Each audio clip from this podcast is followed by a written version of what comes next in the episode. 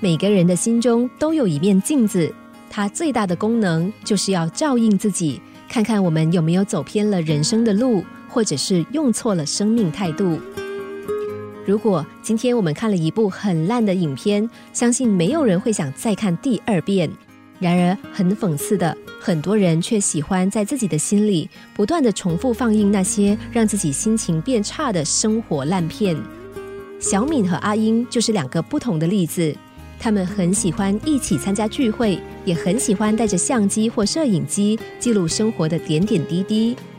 然而，当人们向他们借来欣赏的时候，每个人都发现，在小敏的影片里总是缺乏欢乐感，而阿英的则完全相反。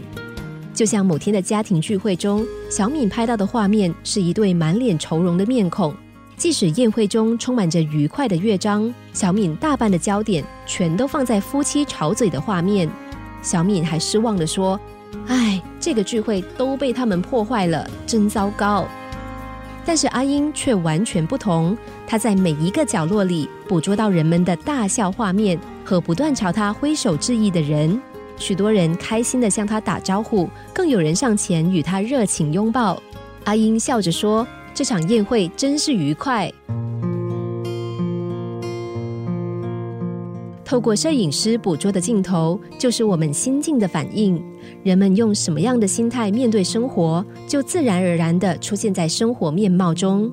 就像天空飘过了一片乌云，有人会这么想：“唉，这世界这么悲惨。”连老天爷都掉眼泪，也有人会这么说：“好啊，快下雨吧，把我昨天的烦恼和不快乐全部冲洗掉吧。”理性的人很容易抑制自己的某些情感，感性的人则容易受到外在环境影响。然而，不管你是怎么面对人生，有一件事你一定要知道，那就是每个人都有一对记录人生的双眼镜头。